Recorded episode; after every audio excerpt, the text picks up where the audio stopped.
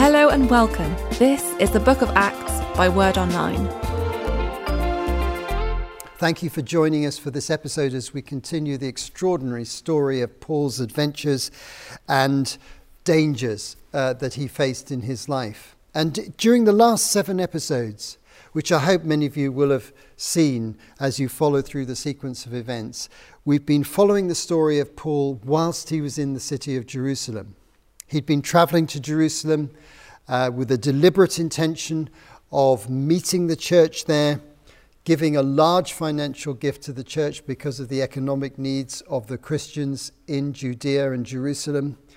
And when he got to Jerusalem, he entered into difficulties almost as soon as he arrived because of the opposition of the religious authorities, who saw him as somebody who had betrayed Judaism fundamentally. He was a traitor. He'd swapped sides. He used to be on their side, but now he was a follower of Jesus since the Damascus Road experience that Paul had had. And so Paul entered into great difficulty because there was rioting in the Temple of Jerusalem when he walked into the temple. Then he entered into Roman custody, and a whole 2-year period followed, which has been described in the last 7 episodes and is described in detail by Luke, who was an eyewitness, in which for the most part Paul was in prison. He was held by the Romans as a prisoner while they tried to decide what to do with him. They did not agree with the Jews that he'd broken any laws. They felt it was a religious dispute between Paul and the Jews, and the governors hesitated to know what to do about it. First of all, Governor Felix, then when he was replaced, Governor Festus. And in the meantime, Paul was in prison for 2 years in the Roman capital city of Caesarea. This process came to an end when Paul decided to appeal to the Roman Emperor Caesar. I appealed to Caesar, he said in Acts 25, verse 11. This was his legal right as a Roman citizen and meant that the governor had to transfer Paul to Rome to be tried at the Imperial Supreme Court. This is now the situation that we're looking at in this particular episode. Governor Festus is making the arrangement for Paul to be transferred to Rome. And we're going to follow the story of this voyage, which was longer, more dangerous, more complex, more adventurous than anyone could possibly have imagined when they set out on board the ship leaving Caesarea. Acts 27 verses 1 to 2. When it was decided that we would sail for Italy, Paul and some other prisoners were handed over to a centurion named Julius, who belonged to the Imperial Regiment. We boarded a ship from Adramyttium, about to sail for ports along the coast of the province of Asia, and we put out to sea. Aristarchus, a Macedonian from Thessalonica, was with us.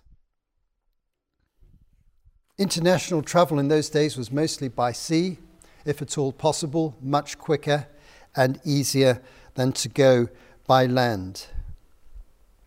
Ships tended to sail along the coastline for safety, and the best season to travel was between the spring and the autumn, and this becomes significant in the story because in the winter it was more of a stormy season.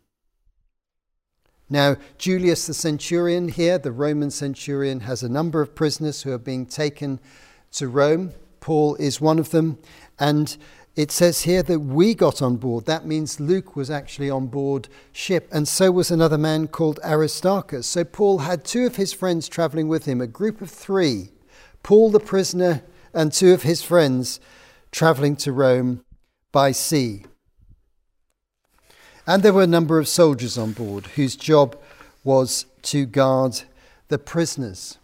And this voyage fell in 2 halves. The first half was fairly uneventful, and the second half was entirely the opposite. Let's read verses 3 to 12, telling us about the first half of the voyage. The next day we landed at Sidon, and Julius, in kindness to Paul, allowed him to go to his friends so they might provide for his needs. From there we put out to sea again and passed to the lee of Cyprus because the winds were against us. When we had sailed across the open sea off the coast of Cilicia and Pamphylia, we landed at Myra in Lycia. There the centurion found an Alexandrian ship sailing for Italy and put us on board. We made slow headway for many days and had difficulty off Cnidus. When the wind did not allow us to hold our course, we sailed to the lee of Crete, opposite Salmone. We moved along the coast with difficulty and came to a place called Fair Havens, near the town of Lasea. Much time had been lost, and sailing had already become dangerous, because by now it was after the Day of Atonement. So Paul warned them, "Men, I can see that our voyage is going to be disastrous and bring great loss to ship and cargo, and to our own lives also." But the centurion, instead of listening to what Paul said, followed the advice of the pilot and of the owner of the ship. Since the harbour was unsuitable to winter in, the majority decided that we should sail on, hoping to reach Phoenix and winter there. This was a harbour in Crete, facing both southwest and northwest. Well, they're travelling along the coast. They stop at Sidon and notice the kindness of the centurion who had been told by Paul that there was a church in Sidon. And he was allowed to get off the ship for a short time under guard and go and visit his friends who gave him hospitality, prayer support, no doubt some food and some financial gifts. And they sail along the coast of what is now Lebanon, Syria and southern Turkey, right to the western side of southern Turkey as it is today, to come to the port of Myra, where they change ships. And it's interesting that the centurion chooses a ship that is coming from Alexandria, a port in Egypt, and heading towards Italy.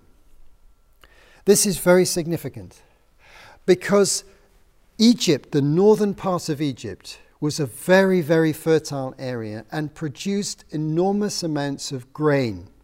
You may remember the story in the Old Testament, how Joseph in Egypt was able, in good weather conditions, to gather in a massive harvest of grain. It was an incredible fertile area in the Nile Delta.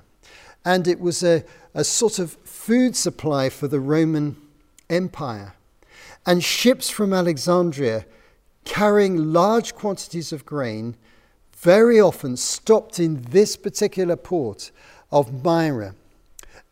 They went due north to Myra and then they travelled across to the west to head to Rome. And it's almost certainly a grain ship that the centurion decides is going to be the ship to take these prisoners to Rome. And these grain ships were very important because the population in Italy, and particularly the large population in Rome, was always short of sufficient grain, and they arranged it so that grain would come in from the provinces into Italy and into Rome. It was a very crucial part of the food supply network. And so these ships were also rather large.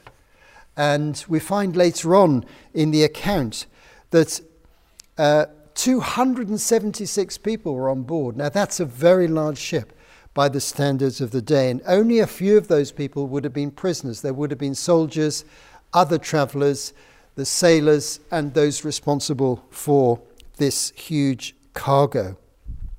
But already as they're travelling along, the weather conditions are not good.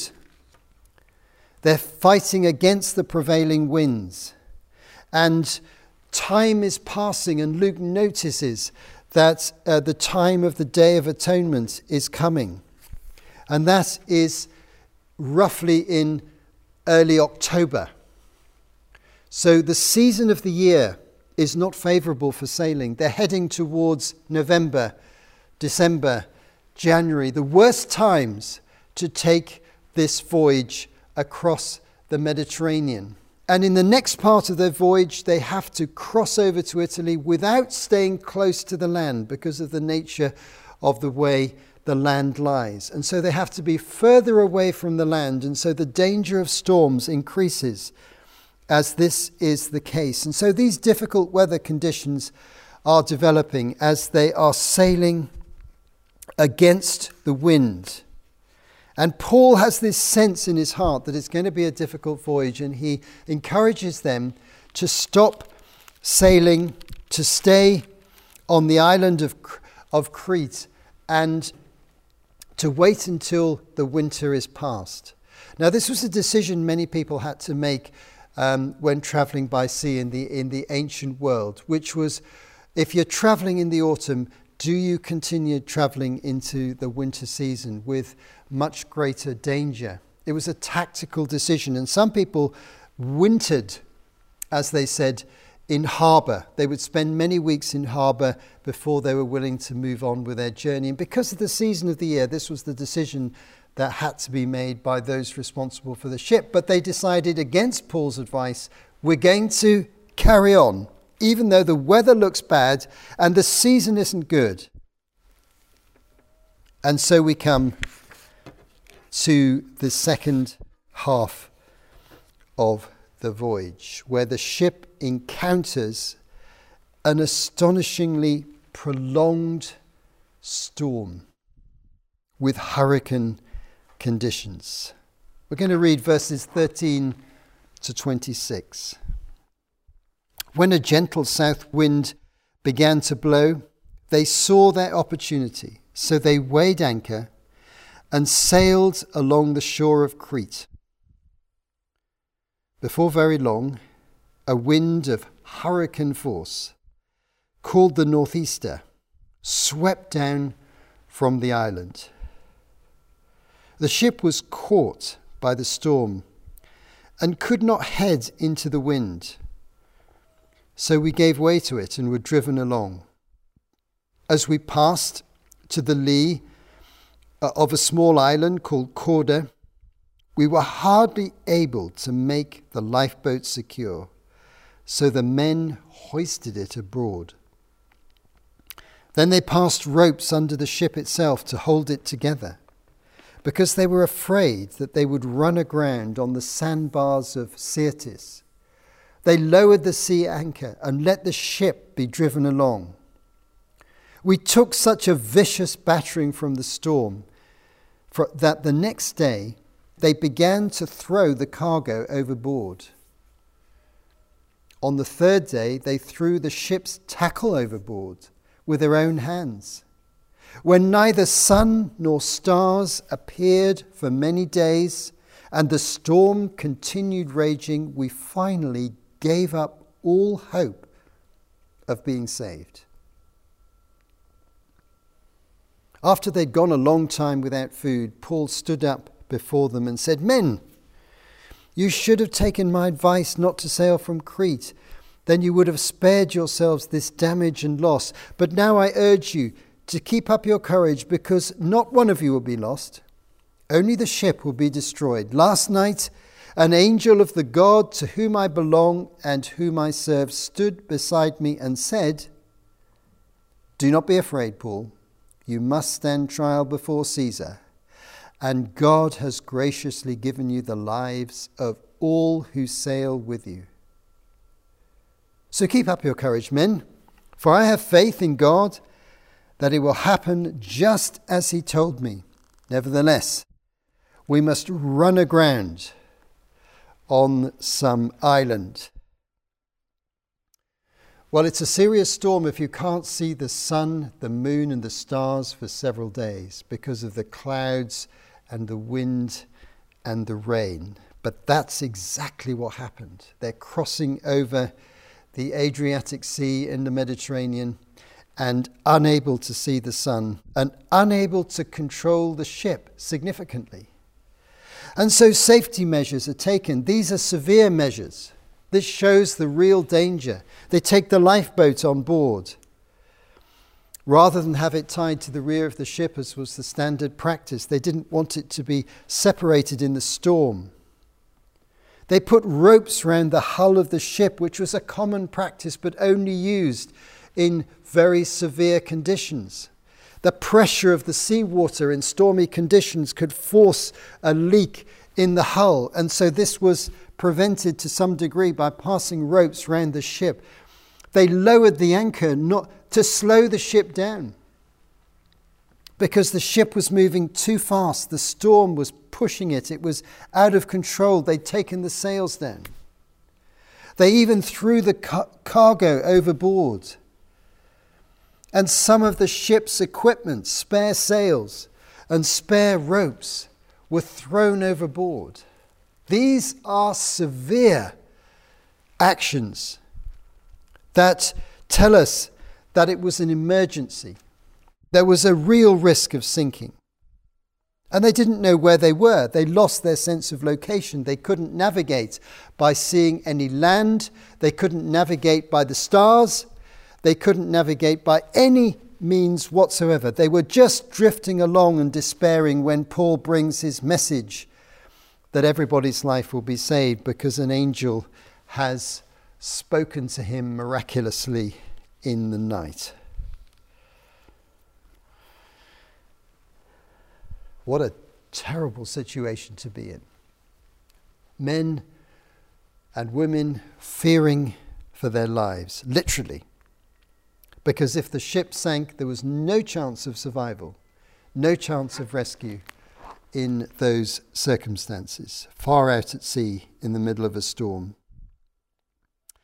And verses 27 to 44 tell us where they landed and what happened in that perilous landing as they struck land shortly after the events just described, and the ship was wrecked. Verses 27 to 44. On the 14th day, we were still being driven across the Adriatic Sea when about midnight, the sailors sensed they were approaching land. They took soundings and found that the water was 120 feet deep or 37 meters deep. A short time later, they took soundings again and found that it was now 90 feet or 27 meters deep. Fearing that we would be dashed against the rocks, they dropped 4 anchors from the stern and prayed for daylight.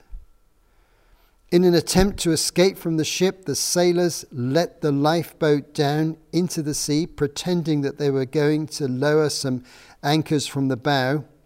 Then Paul said to the centurion and the soldiers, "Unless these men stay with the ship, you cannot be saved." So the soldiers cut the ropes that held the lifeboat and let it drift away. Just before dawn, Paul urged them all to eat. For the last 14 days, he said, you've been in constant suspense and have gone without any food. You haven't eaten anything. Now I urge you to take some food. You need it to survive. Not one of you will lose a single hair from his head. After he said this, he took some bread and gave thanks to God in front of them all. Then he broke it and began to eat. They were all encouraged and ate some food themselves. Altogether, there were 276 of us on board. When they'd eaten as much as they wanted, they lightened the ship by throwing the grain into the sea. When daylight came, they did not recognize the land, but they saw a bay with a sandy beach where they decided to run the ship aground if they could. Cutting loose the anchors, they left them in the sea and at the same time untied the ropes and held the rudders. Then they hoisted the foresail to the wind and made for the beach. But the ship struck a sandbar and ran aground. The bow stuck fast and would not move, and the stern was broken to pieces by the pounding of the surf. The soldiers planned to kill the prisoners to prevent any of them from swimming away and escaping. But the centurion wanted to spare Paul's life and kept them from carrying out their plan. He ordered those who could swim to jump overboard first and get to land. The rest were to get there on planks or on other pieces of the ship. In this way, everyone reached land safely. Wow, what an extraordinary story. At night, they approached land. Nothing could be worse than approaching land at night. Almost no visibility. The soundings indicated that the depth of the water was diminishing quickly, and sailors always knew what that meant. Land was very close, and there was a risk of running aground. The sailors planned to escape in the lifeboat, fearing that the ship would sink offshore, and they wanted to escape, but they were prevented from doing so when the soldiers cut the lifeboat adrift. This is dramatic stuff. Paul's watching all this happen. He's got this faith that God's going to preserve everyone, but no one else has that confidence. They're terrified. It's a terrifying situation.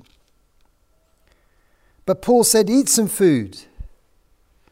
And so all of them ate before throwing grain into the sea. Do you notice that grain is the cargo? That's the clue that suggests to us this is a grain ship from Egypt. And if you throw the cargo into the sea, you're throwing the most precious commodity, something that you could sell for a great price. Some of the grain had been thrown to sea before, but now some more was thrown overboard. And finally, they see the land, and they try and land safely with the ship, but they're unable to do that because of the sandbar. And so the ship literally begins to break up. And of course, not everybody could swim. Those who swam ashore, who were able to, they swam ashore safely, and other people just got hold of planks and anything that they could get from the ship. And amazingly, nobody died.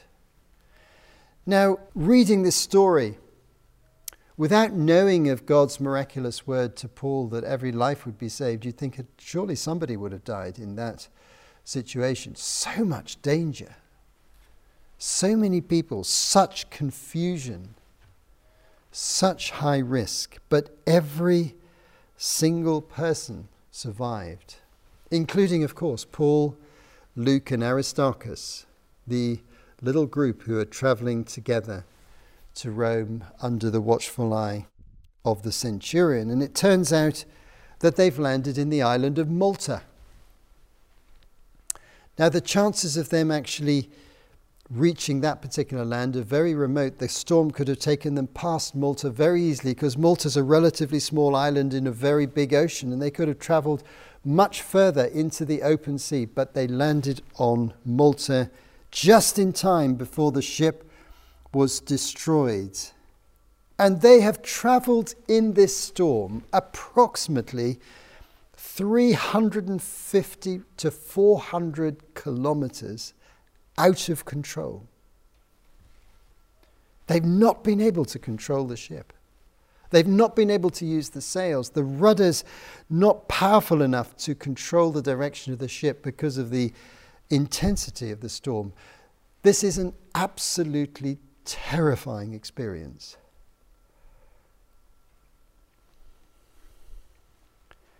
But even in this storm,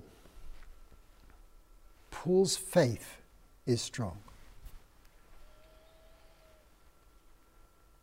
And God speaks to him yet again. We've seen many times in the book of Acts where God speaks directly to him. The Macedonian call, the difficult situation in Corinth, in prison in Caesarea, and now out at sea in the middle of a brutal storm in the middle of the Mediterranean. And at last, they land in Malta, as we discover from chapter 28, verse 1. And we're going to, in the next episode, look at what happens when Paul unexpectedly arrives in Malta, a place he never imagined he would ever visit. So what can we learn from this passage? First of all, it affirms the sovereignty of God over our lives. Because we all experience storms of one sort or another. Here is a physical storm. And maybe you've experienced in the natural world in your own life some very dangerous conditions. Many of us have. Maybe you've experienced other type of storms, terribly difficult circumstances that are prolonged and intense and disempowering, where you feel that you're out of control of what's going on around you. Well, during that time, we need to remember this story and remember God is sovereign even over this storm. He can stop it. He can act within it. He can act through it. He can act despite it. As he did in the situation with Paul. He saved Paul. He saved all those people. And Paul began to preach the gospel in Malta, which he never intended to do. And the second thing we can learn from this is, again, the book of Acts emphasizes the role of angels, angelic visitations. Angels are there to help the church. They are hidden from view, but they might be operating in your life to protect you in ways that you never really know and understand. And sometimes you may have an encounter with a divine angelic being, just as Paul did himself. Such encounters are witnessed throughout church history. And another reflection is the importance of fellowship in times of hardship. Don't forget, there were 3 Christians on this ship. It wasn't just Paul on his own, but Luke and Aristarchus and Paul could meet together, could pray, could encourage each other, could talk together, could share their feelings together throughout these many difficult days of the storm. Fellowship encourages us. And don't forget that the Christians in Sidon had encouraged Paul. He'd been to visit them. They'd probably given him some extra food rations and some extra money, lots of prayer and support along the way. In times of hardship, fellowship with our fellow Christians is important. And even someone as great as Paul as a leader needed people around him to encourage him. And that's what Luke and Aristarchus did for Paul on this trip. So it's an amazing story. Very surprising what happens in this story if we've never read it before. But now Paul is much closer to Italy.